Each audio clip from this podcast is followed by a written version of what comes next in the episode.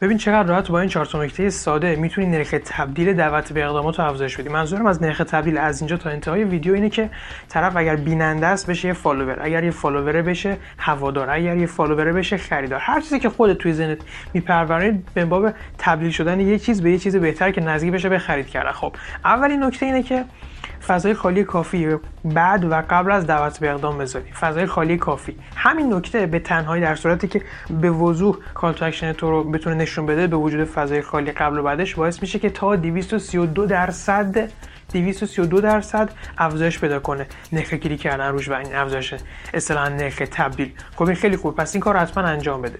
ایده دوم اینه که از دعوت به اقدام دکمه استفاده کنی.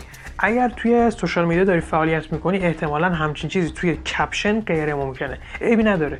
توی قسمت bio می‌تونی از ZilLink استفاده کنی که احتمالا تا حالا اسمش شنیدی. و خب هرچی لینک اونجا هست به صورت یک دکمه اونجا قرار داده شده که شما می‌تونید از اون دکمه استفاده کنی و تا 45 درصد با تبدیل دعوت به اقدام عادی به دکمه ای افزایش نرخ تبدیل داشته باشی. ایده سوم که در راستای ایده دومه استفاده کردن از دکمه با پس زمینه دقت کن تکس نه با پس زمینه با background نارنجی یا قرمزه که این مورد هم تا 32.5 درصد می‌تونه روی افزایش نرخ تبدیلت اثر بذاره. و نکته آخر نکته چهارم استفاده کردن از دعوت به اقدام اول شخصه. به جای اینکه بگی بیا دوره رایگانت رو شروع کن می‌تونی بهم بگی بیا بهم direct بده که توی این توی direct به من بگو می‌خوام دوره رایگان رو شروع کنم. اینو توی direct بهم بگو تا من به فرض مثال لینک دوره رو برات بفرستم رایگان ازش استفاده کنی.